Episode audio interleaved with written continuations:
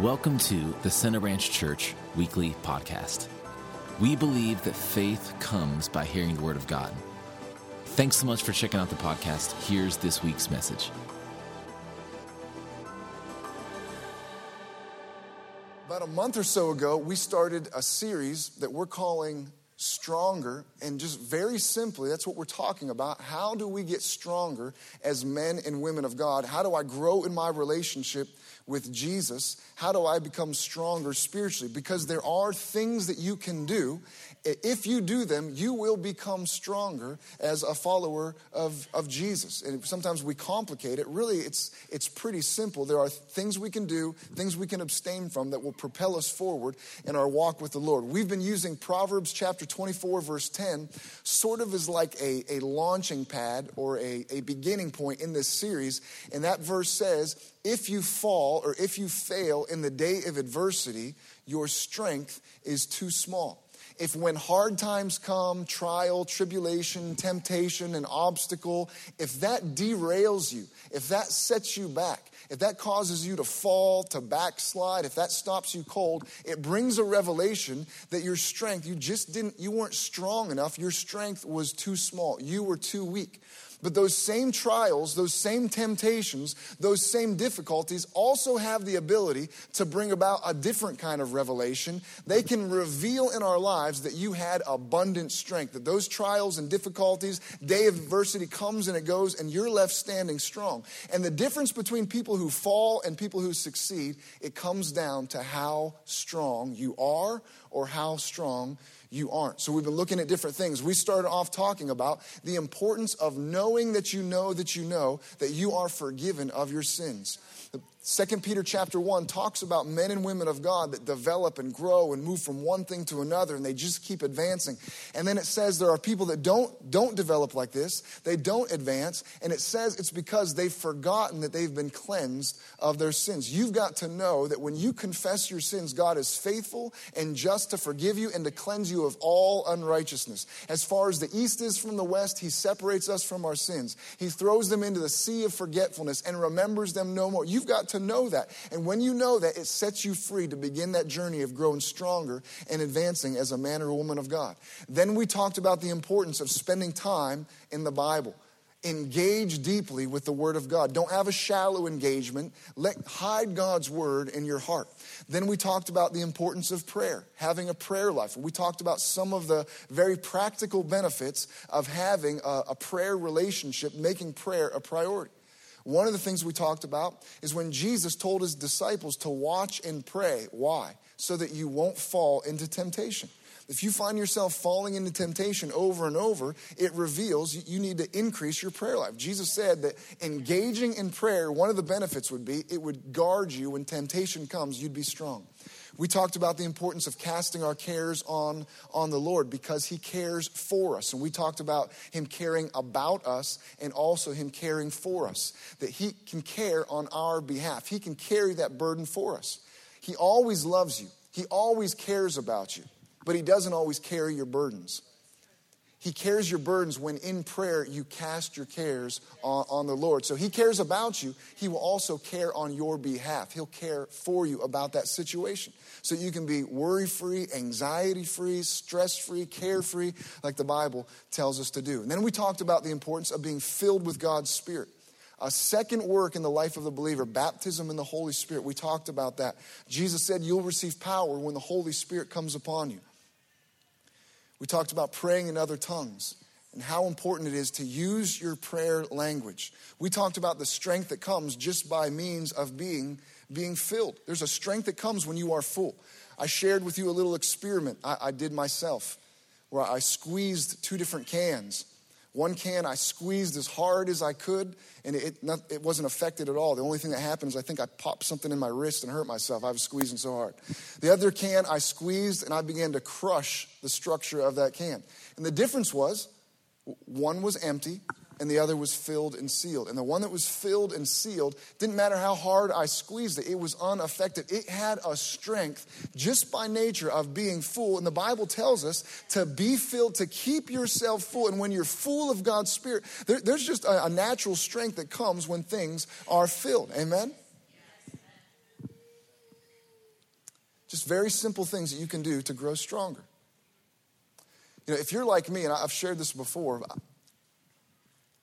would like to be really fit. I would like to have six, a six pack instead of a, a dad bod. I would like to be, you know, muscular. I would like all of those things, but I'm also kind of lazy when it comes to physical fitness. And so that combination has made me vulnerable to, to fall for claims that you see on the front of a magazine or a pop up ad on your computer where it's six pack abs in six minutes a day or, you know, be beach body ready in, you know, one week or something like that. And I'll sometimes read those articles excited, thinking I'm going to find some, some shortcut some way that I can just take a couple of quick, easy steps and end up, you know, being really, really fit. And I'm always hopeful that it's just some weird combination they've discovered, like a certain amount of salt on your food. If you put this right amount of salt, then the fat is just to melt away. They've discovered it's, it's got to be this exact amount. Or something weird, like if you if you begin your day, don't eat don't eat oatmeal a root beer float. If you start your day, I don't know, scientists have discovered that combination of ice cream and fizz or all, whatever, a, root beer float to begin your day, first thing in the morning, it does something to your, you know, genetics and, and you, you'll just, your, it supercharges your muscles. That's what I'm looking for. Anyone else, you're, you're hoping there's some like trick and you read those articles and it turns out like, this is just sit ups and not eating as much food. That, that, I, I already knew that stuff. I already, uh, yes, exercise and diet. I, I, I got that. I was hoping for a shortcut, some kind of weird secret to get physically fit. And you're disappointed when you find out, like, it's already the stuff that you knew to do. You just haven't been doing it because you've been waiting for a shortcut. Sometimes we have that same attitude when it comes to spiritual fitness that when we talk, hey, you can become strong, you can advance, you can grow as a man or a woman of God, and you want some kind of little secret, and then you hear, like, we're just talking about reading the Bible. We're just talking about prayer. We're just talking about being filled with the whole. I already knew that stuff. I'm looking for like I've been holding out to, for for some special secret. Just do the stuff that you already know to do. It's not just being a hearer of the Word of God, being a doer of, of the Word of God. So I know it's simple, and the stuff that we're talking about is basic. But if you'll actually do it, there are, there are things that you can do.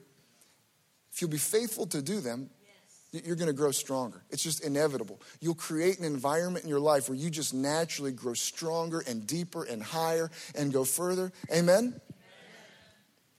So we're going to continue this morning.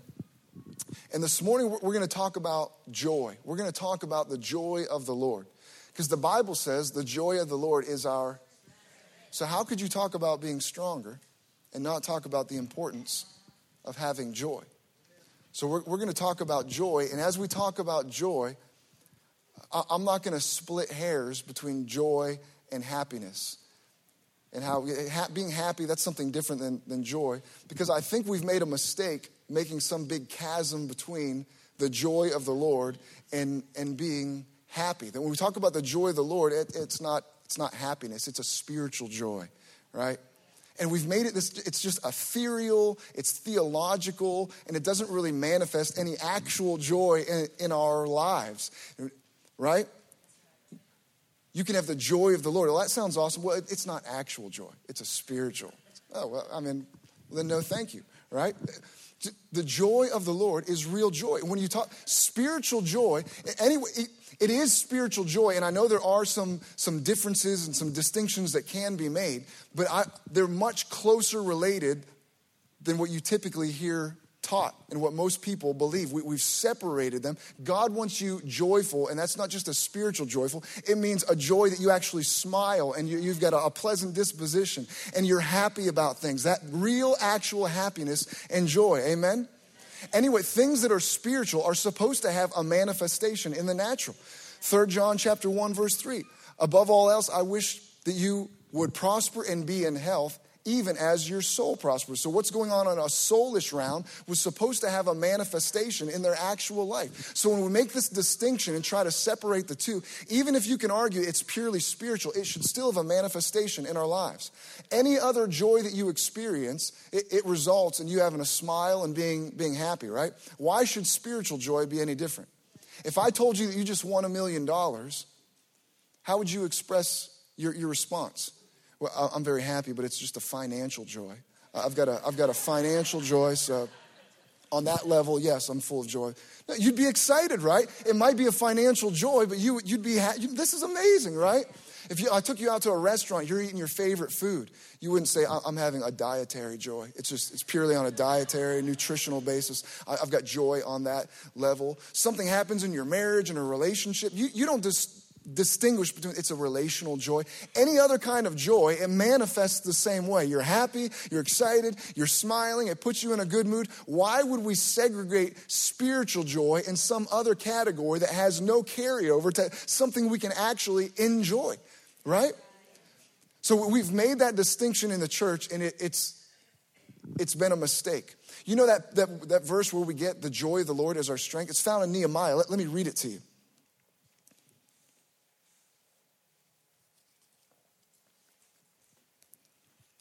I've got the wrong Bible. Is, is that my Bible there? That's weird.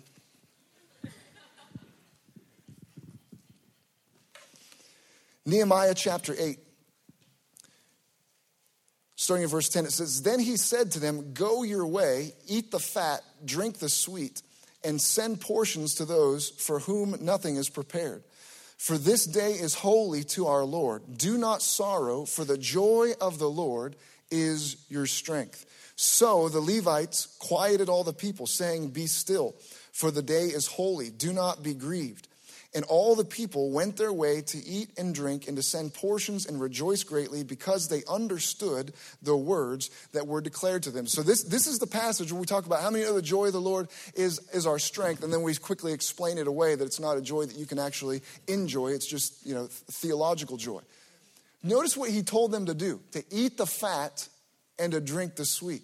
That doesn't sound very spiritual, does it? If it's just purely spiritual, how is he telling them to stir up the joy of the Lord, that their strength? To enjoy goodness on, in a very natural sense. Eat the fat. It doesn't sound like go enjoy a, a healthy meal. He's talking about go eat something good, right? Go eat something that you're going to enjoy. Throw your health concerns. Just go and indulge in something filthy and you know you shouldn't. Go eat the fat. Drink the sweet. Get yourself something good to drink. That's what he's telling them, telling them to do because he's addressing the fact that they are experiencing sorrow. Now he's prescribing spiritual joy for what kind of sorrow? Spiritual sorrow. But that spiritual sorrow, how is it being expressed? If you read the, the, previous verses, they are weeping, right? So if somebody is spiritually grieved or has spiritual sorrow, how does that manifest in their life? Real emotions that you can feel and that you express. So spiritual joy, the joy of the Lord should be the same way. And he doesn't draw this distinction between the two to stir up the joy of the Lord. Go in and just enjoy the things that God has blessed you with. Amen.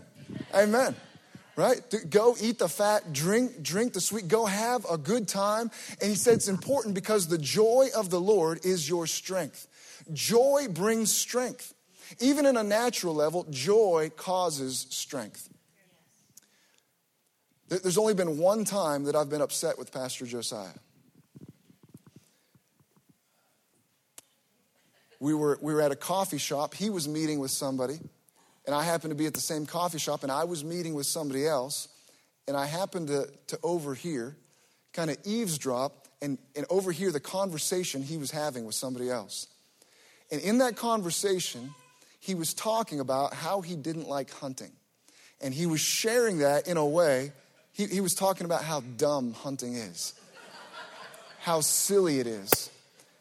And he was saying things like, Why would I want to get up early in the morning? Go sit in the woods, freeze, waste my time when there's other things that I could be doing that would be more productive. Now, I was getting upset as I was hearing him say these things. And one of the reasons I was getting upset is because everything he was saying was true, right? Like, I, I, can't, I can't argue against it. But there's something about hunting I just like it. I don't know. I, I, like I like hunting, and even though he described it that way, you got to get up super early. Well, I don't particularly enjoy getting up at four o'clock in the morning, going out in the dark, sitting in sitting in the cold, getting frostbite, hypothermia, sitting there, your teeth chattering. I, I don't necessarily enjoy those things, but it, it's hunting, so I, I just like it. Get up early, go out in the woods in the dark. I usually use a climber stand. You got to lug that thing out there, put it on a tree, a sweaty mess by the time you get up in your in your spot, and then you, you freeze to death because you got. I mean, it, it, sounds very miserable, but again, I, I don't know. I'm willing to do all those things with a smile on my face because I just like it. My dad hates hunting. My brother hates hunting. It's torture to them. But if you like it, you like it, right? And those things that would be torturous because of the joy that you have, eh, I don't know, it's just part of it. I, I don't know, I like it. It's fun. Get up early. It, the joy gives you a strength to push through other things, things that otherwise would be miserable to you, right? If somehow I lost the joy of hunting, somebody took that joy out of me, it would change my perspective on getting up early, sitting out in the woods all by myself all day, uh, losing feeling in my extremities. I would change my perspective and I'd say, you know what? I don't want to do that. It's not worth It's too difficult, too hard, but the joy of it gives me the strength to do it. If somebody, if somebody gave Pastor Josiah the joy of hunting, maybe through testosterone boosters or something like, like that. And, and, and he started and he started to like to hunt as well. If he had the, if he had found the joy in it, then those those things that that are like it's too hard, it's too difficult. Why would I want to do that? It just sounds so laborious. If he found joy in it, oh, he, would be like the rest of us men, and he, he'd say, you know what? Eh, it's part of it. I just, I like it. It's, you, you, see what I'm saying? That joy, joy gives us strength. So when we apply that to the joy of the Lord, that there are some things that, you know, my, why would I give up my Sunday? Why would I give up my finances? Be a giver. No, I'm pretty focused on being a getter, if I'm being honest. Serve other people. Why in the world would I do that? But when there's joy in it, man, I don't know. I just like it. I, I, am crazy. I, I, like serving people. There's just a joy I, I don't mind doing. I, I, love to give, right? When there's joy, it provides a strength that uh, what other people would be scratching their heads. Why in the world would you do that? You've got a strength to make what seems insurmountable to other people just seem like, eh, I don't know. I just, I just like it, right? The joy of the Lord is your strength. Literally in the Hebrew from this passage, it can be translated fortress or stronghold. The joy of the Lord is a fortress. It's a fortress. It's a place that you dwell.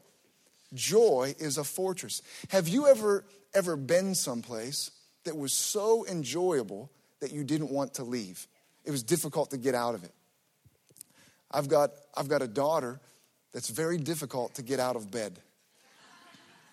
Just, it's, it's, it's hard to get her out of bed. You kind of move from trying to be pleasant about, hey, it's time to get up, it's a brand new day, let's, you know, let's get things started. Slowly over time, you move to the other end of the spectrum, like, Get your rear end out of that bed right, right now. It's hard to get her to budge, and I understand. You've been in bed on a cold morning, which it's just so nice. It's so pleasant.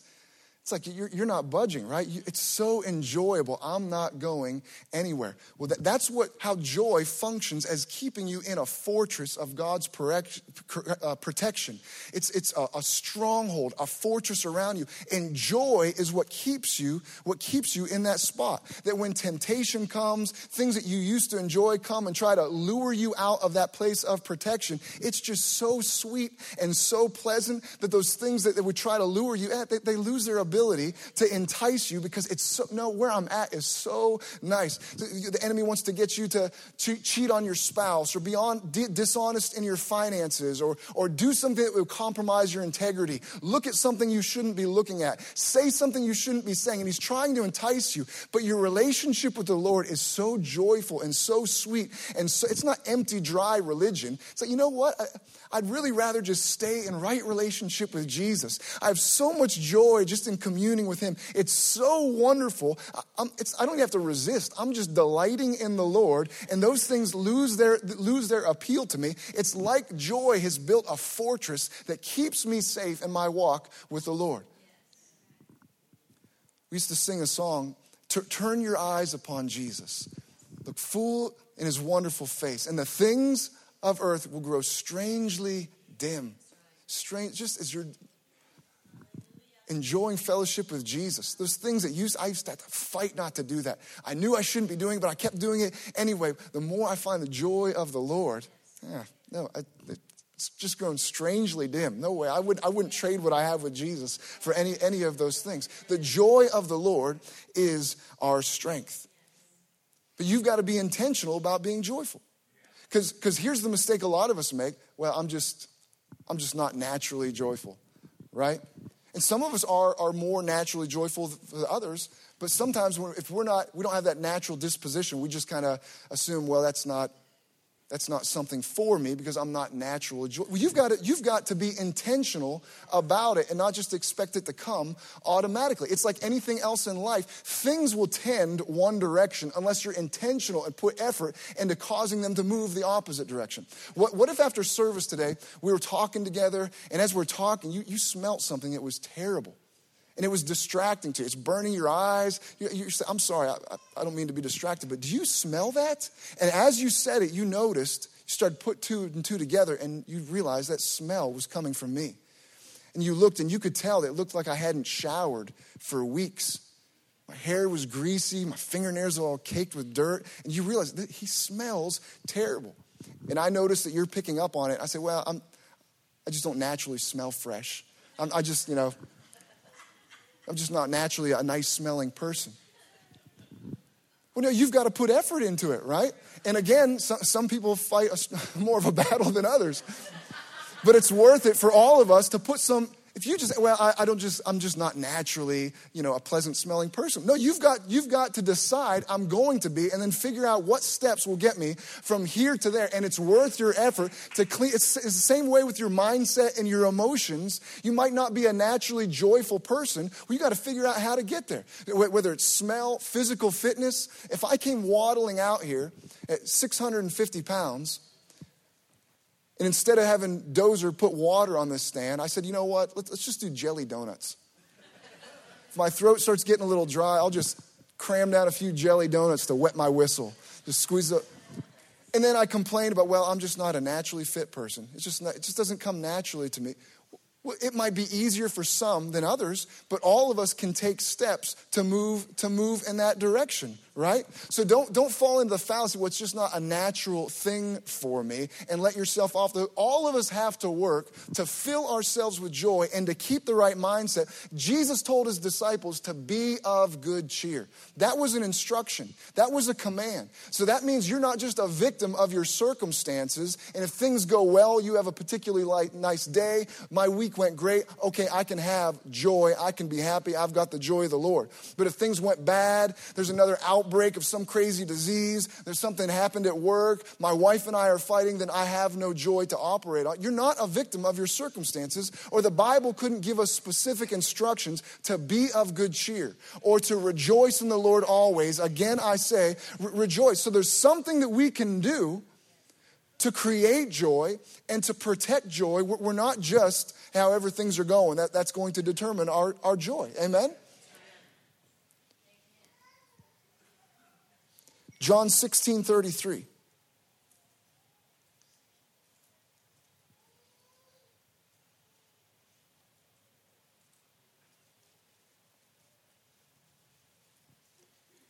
John 16 33.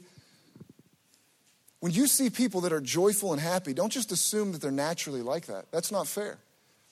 You don't know what they're like naturally. Just like when you talk to somebody and they smell nice, you can't just assume that that's their natural smell right? They've taken effort to prepare themselves and get themselves fresh and, and, pleasant. The same thing is true emotionally in people's disposition. If you spend any time talking to Christina Francis, she's the most joyful, happy person that you'll ever encounter. All she does is, is smile and giggle and laugh and you know say nice things. But it would be a mistake just to assume, well, it's no fair. She's just naturally. You don't know that. I don't know that. I don't know what kind of work she does behind the scenes to get her mind right and to make a determination. I will be filled with joy. I have the joy of the Lord. Push unpleasant things out, out of her mind and dwell on things that are good and pleasing, right? You, you don't know the work that goes beyond the scenes. And so don't, when you meet somebody that's just naturally joyful or seems naturally joyful, make that assumption and then just kind of get yourself off the hook like you're, you have to resign yourself to being kind of melancholy and, and, mediocre in their emotions. Jesus said, Be of good cheer. John 16 33. These things I have spoken to you, that in me you may have peace. In the world you will have tribulation, but be of good cheer. I have overcome the world. In this world you have tribulation. He said, but be of good cheer. Why, why be of good cheer? Because of the tribulation? No, because he's overcome the world. So he's giving us two different things, and you can see what you, what you decide that you're going to fix your mind on and your heart on is going to determine whether you've got good cheer or not. He gives us one, one set of circumstances, but he says that doesn't have to determine your mindset and your emotions. You're going to have tribulation. And there are Christians that that's like their favorite word. They love to talk about tribulation, the tribulation. Anything with tribulation, they just get like this weird, indulgent kick out of it. And they focus on it, and they're typically not the most joyful people to be around. So you, you can focus on that tribulation. You will have tribulation, it's going to be a thing, but be of good cheer. Why? I've overcome the world. So you've got two things that you can focus on. If you focus on the fact that whatever goes on around me, Jesus has overcome. He's won a victory for me. His hand is on me. Greater is He who is in me than He that is in this world. Right? He'll never leave me or forsake me. If I focus on that, then no matter what's going on, I can be of good cheer. But you've got to decide what you're going to focus on. I've heard people preach messages out of that passage and only talk about the first half. We're going to have tribulation. It's just a natural thing. And start to focus on that, and it becomes depressing. Or you could talk about how Jesus is an overcomer and he overcame on our behalf, and it changes the mood. So Jesus is giving us a clue or insight on how to be of good cheer. What are you going to focus on? Similar, Psalm 34 19. Many are the afflictions of the righteous. Well, that's not all the verse says, though, right? Many are the afflictions. But it goes on to say, but the Lord delivers him out of them all. So you can focus on the afflictions. I've got so many afflictions. It seems like a, a, new one every day. This past year has been the craziest year ever. Many are the afflictions, but that's not where it stops. The Lord delivers them out. That's cause to be of good cheer. That means no matter what's going on, he delivers you out of them all. There's no affliction you've been in, that you're in right now, that you'll be in in the future, that God doesn't have the ability to get you out of it and give you a story of how He pulled you out of it and how faithful and good He's been to you. And He shared His overcoming power with you and made you an overcomer as well. Many are the afflictions of the righteous, yes, but the Lord, deli- the Lord will deliver you out of any affliction that you find yourself in. Amen? It depends what you, what you focus on. We've got a bent towards the negative, right? Just in the natural, people have a bent towards the negative.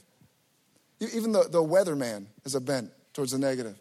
About 30% chance of rain. That, that, means there's a 70% chance that it won't rain. Why do you focus on that? Why don't you turn the weather around and say, hey, there's a 60% chance of sunshine instead of a 40% chance uh, of rain? But to begin to get our minds right, and again, some of us have to work harder than others. To have that mindset, you might say, well, you know what, I'd have to really work hard. Then work really hard. It's worth the effort. It's not optional. We're told, we're instructed, be of good cheer. Be of good cheer, rejoice. And again, I say, rejoice. Turn your Bibles to Philippians chapter 4. You have a choice what you set your mind on. Philippians chapter 4.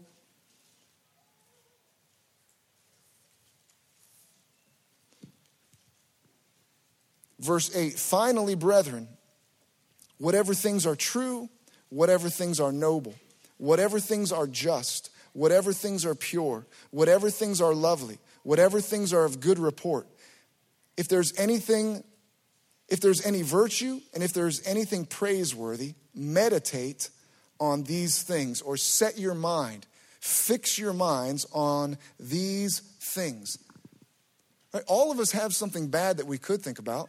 All of us have been hurt. All of us have been disappointed. All of us have been cheated. Someone's done all of us wrong in some measure, and we could focus on that. But he's telling us there's a certain category of things we're supposed to meditate on, fill our minds with, think about if it's good, if it's pleasing, if it's a virtue, if it's praiseworthy, if it's of a good report. That's what we're supposed to keep our minds fixed on. So, one of the things, if you don't have something in your life that you can draw your mind to, how God has blessed you, a very easy thing is simply to fix your mind on the Word of God. John chapter 15, verse 11, Jesus said, These things I have spoken to you, that my joy may remain in you, and that your joy may be full. Jesus said, I'm telling you these things. The reason that I speak is why? So that my joy can be in you, and that your joy can be full. The Word of God brings joy. God's Word brings joy. It produces, it produces joy supernaturally in ways I can't understand or describe when we read it. It just produces joy. But it also produces joy because of the good news that we read in it. It produces joy. When you find out, when I, when I read that I can go to the Father the same way that Jesus goes to the Father, I've got access. I can come to before his throne with confidence and boldness. That, that brings joy. When you read that God wants you to prosper, he wants your family to flourish, that's cause to be filled with joy. It brings joy. You can read about how God has provided healing for your body. That you don't have to be in panic when you hear negative health reports or the, the doctor's saying this or that. He's provided healing for it. When you know that, it produces joy in our lives. God's word produces joy.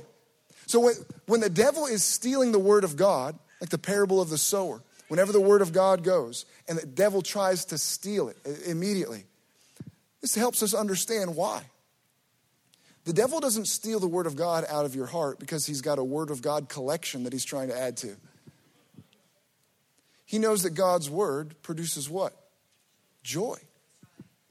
And what is joy? It's our strength. So if he can rob the word of God out of your life, it's not going to produce joy and he's going to render you weak and helpless. God's word produces joy. It produces joy when you read the good news. It produces joy when you're a doer of the word and you see the fruit of following through on it. When you handle your relationships in line with God's word, when you walk in purity and you get to enjoy a, a, a rich, full marriage and family or see your finances blessed because you followed the word of God, when you enjoy those results, it, it, it's something that brings joy. Amen? God's word, on just level after level, it produces joy in, in our lives. People who know Jesus should be the happiest people that you could ever encounter. It just doesn't make any sense why someone who knows Jesus wouldn't be so happy. Even Jesus' words, every other emotion, every other thing, it's like he's a, a, specific command against it. You're not supposed to be afraid. We're told not to be afraid. We're told not to worry. We're told not to be dismayed. There's really nothing left other than being joyful and thankful, right? We should be the happiest people that can be encountered on the face of the planet.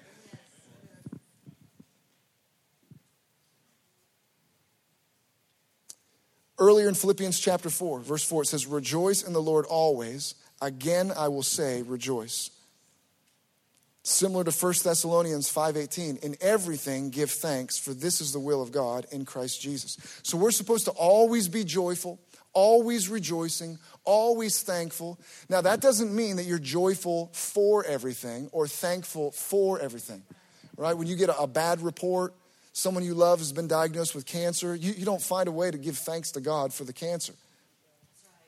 You're thankful in every circumstance, but not for every circumstance. You find something to be joyful about. It might not be the cancer, it shouldn't be the cancer, but you can be joyful about the fact that your God is a healer and He's already paid the price for, for healing. So we're, we're joyful all the time, we're thankful all the time. And it's not just because the Bible tells us to do it, and it's not because it just pleases God. Obviously, obedience pleases God.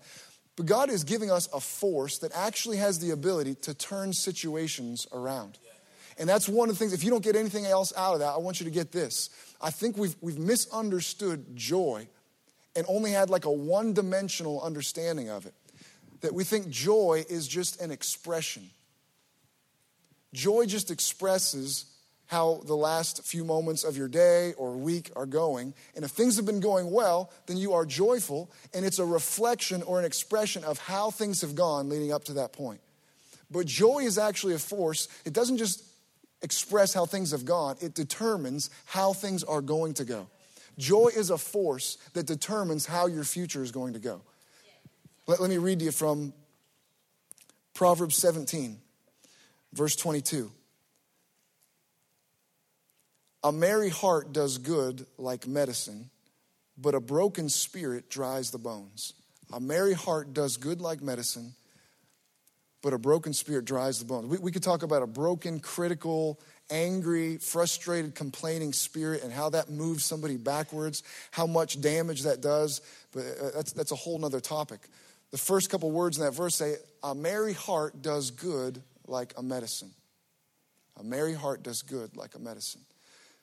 So, what does that mean? That means a, a merry heart is good, right? A merry heart's good. But there, there's, there's more than that, because if that's all there was, then it would have just said, a merry heart is good. That's not what it says. It says, a merry heart doeth good. And then it gives us a comparison or something to bring revelation and understanding. A merry heart does good like what? It doeth good like medicine. So there's, there's some kind of comparison, there's some truth there for us to pull out about being joyful and having a merry heart.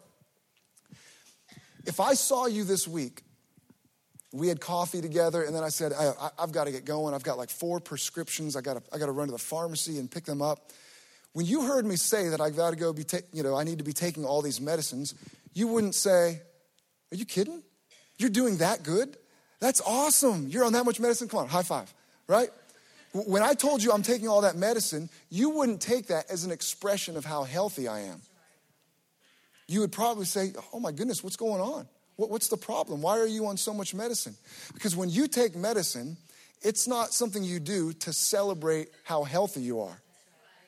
The reason you take it is because there is a problem that needs to be fixed, and you're hoping that it is the cure or it is the solution to end that problem and change, change your situation, right? That's how, that's how medicine functions. You don't take it because you're doing well, you take it so you can do well. Now, he's saying a merry heart is similar.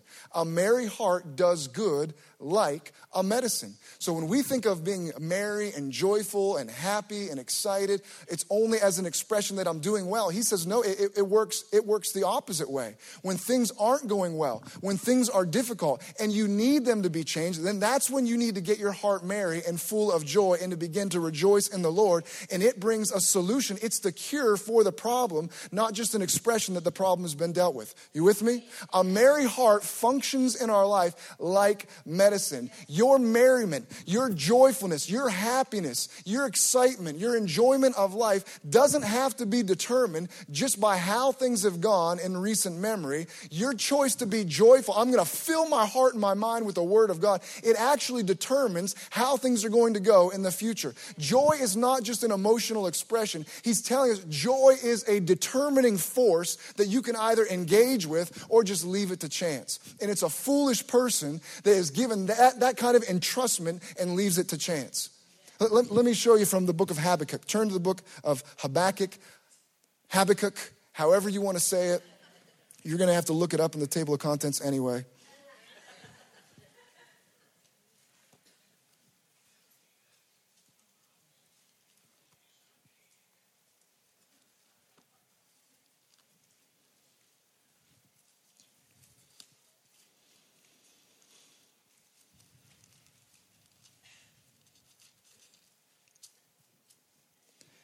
Habakkuk chapter 3, verse 17 says, Though the fig tree may not blossom, nor fruit be on the vines, though the labor of the olive tree may fail, and the fields yield no fruit, though the flock may be cut off from the fold, and there be no herd in the stalls, we'll stop right there.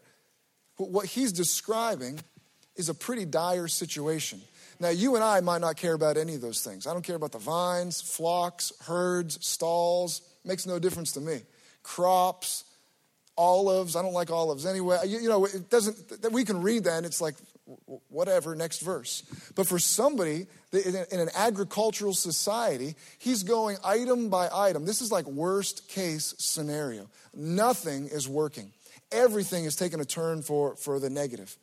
Animals aren't producing, Crops aren't producing, the trees aren't producing, the vines aren't producing, everything is dried up, there's nothing, there's nothing to eat. So your health is in danger, your finances are a wreck. He, he's talking about, I mean, this is just absolute worst of everything coming, coming together in this situation. Verse 18. Yet I will rejoice in the Lord. I will joy in the God of my salvation. When I, when I read that, I had to read it a couple times. I thought it was a misprint. I thought, I will have joy. It's using joy not just as a noun, it's a verb. It says, I will joy. I'm, gonna, I'm gonna be joying. I'm doing some joy. He, he's making a determination. I'll rejoice and I'm going to joy in the Lord of my salvation. He's made up his mind. No matter whatever's going on, he's made a determination. Yet I will rejoice in the Lord. I will joy in the God of my salvation. So things are bad, things are terrible. He, he's kind of documented how bad they are. He says, but it's not just an expression. He understands something about joy. He knows that it's medicinal. He knows that it, it's a cure for the situation. He, he looks at the situation, goes through it. Okay, that's bad, that's bad, that's bad, that's terrible, that's even worse. What am I going to do? I know what I'm going to do. Father, there's nobody like you. Father, I delight my heart in you. What a wonderful God you are. You're my strength. You're my joy. Oh, I love your presence, God. You are so good to me. He begins to joy in the Lord, right? He makes that determination. Look at the next verse, verse 19. The Lord God is my strength, and he has made my feet like hinds' feet and makes me walk on my high places. The Lord God is, is my strength the God who can do anything, the God who is limitless, He's actually my strength. However, you can limit God, that's the same limit that my strength knows. He, listen to the way that He's talking. He says, You've made my feet. Somehow you've transformed my feet, and now I have hinds feet. We've talked about this before, but it's, it, it's so important. You can look at an animal's body parts and determine where that animal belongs, right?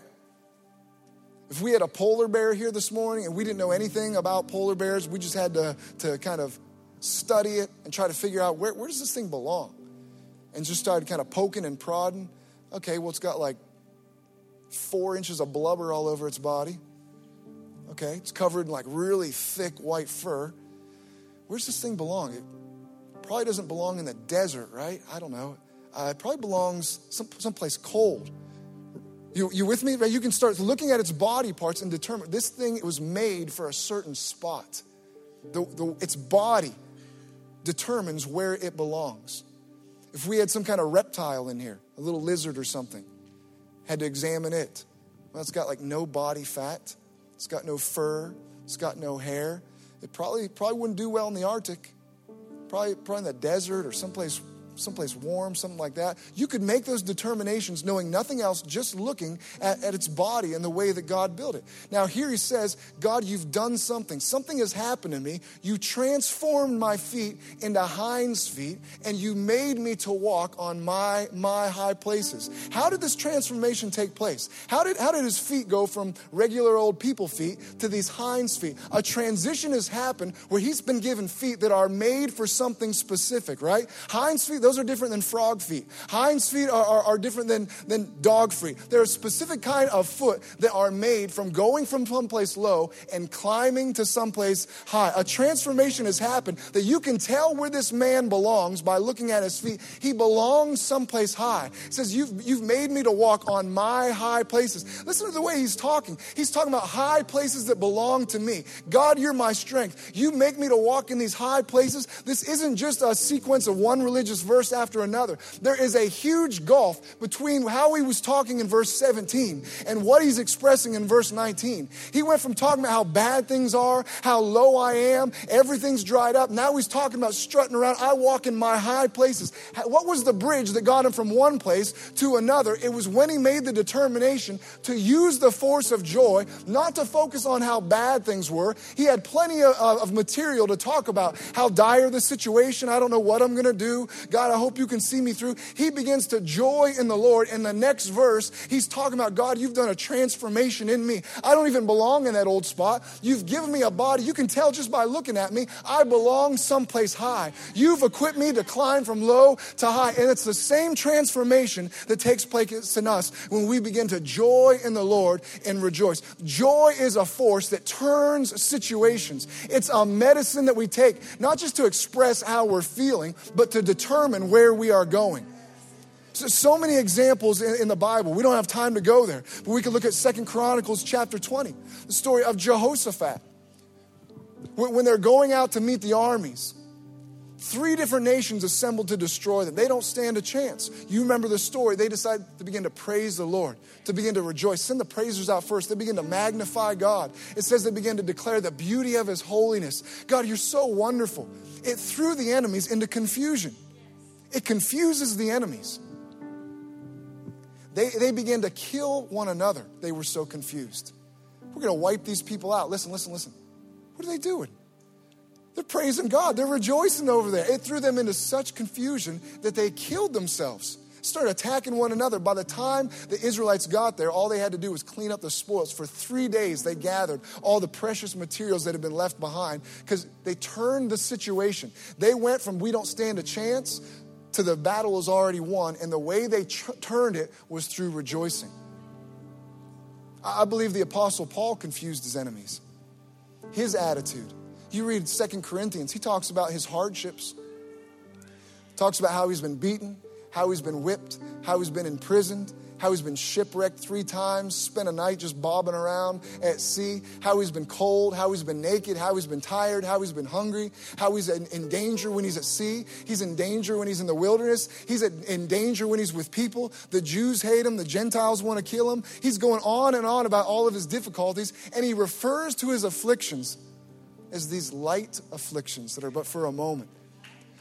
That would confuse the enemy. I mean, what else could the enemy possibly throw at this guy that he's shrugging it off and say, these light afflictions?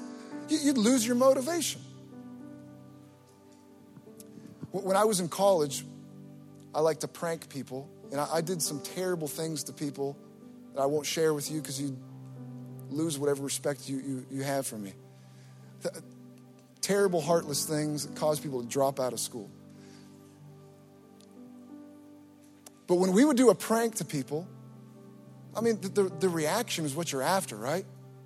You do something cruel to people and you just want to sit back and wait till they found it or they've experienced it, right? You're waiting.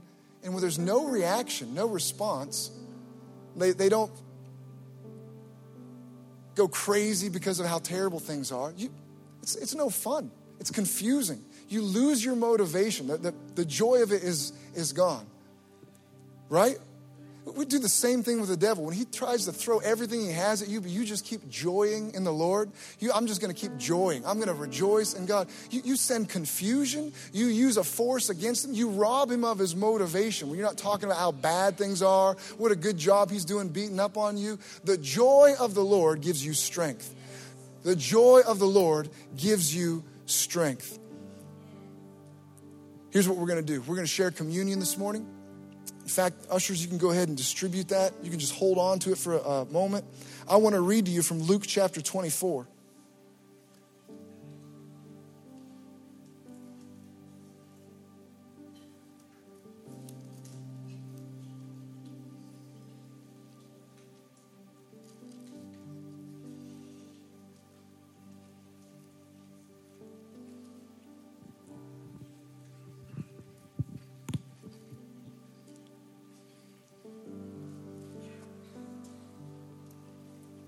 Praise you, Lord Jesus. Praise you, Lord Jesus.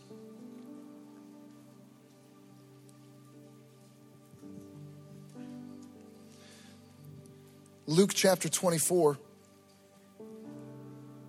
starting in verse 13, it says, Now behold, two of them were traveling that same day to a village called Emmaus, which was seven miles from Jerusalem, and they talked together of all these things which had happened.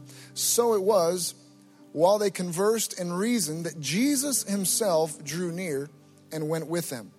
But their eyes were restrained, so they did not know him. And he said to them, What kind of conversation is this that you have with one another that you walk and are sad? there's so much in those verses right there. What kind of conversation is this?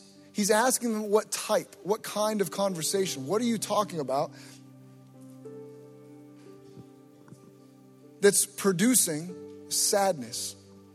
You have, you have kinds of conversations.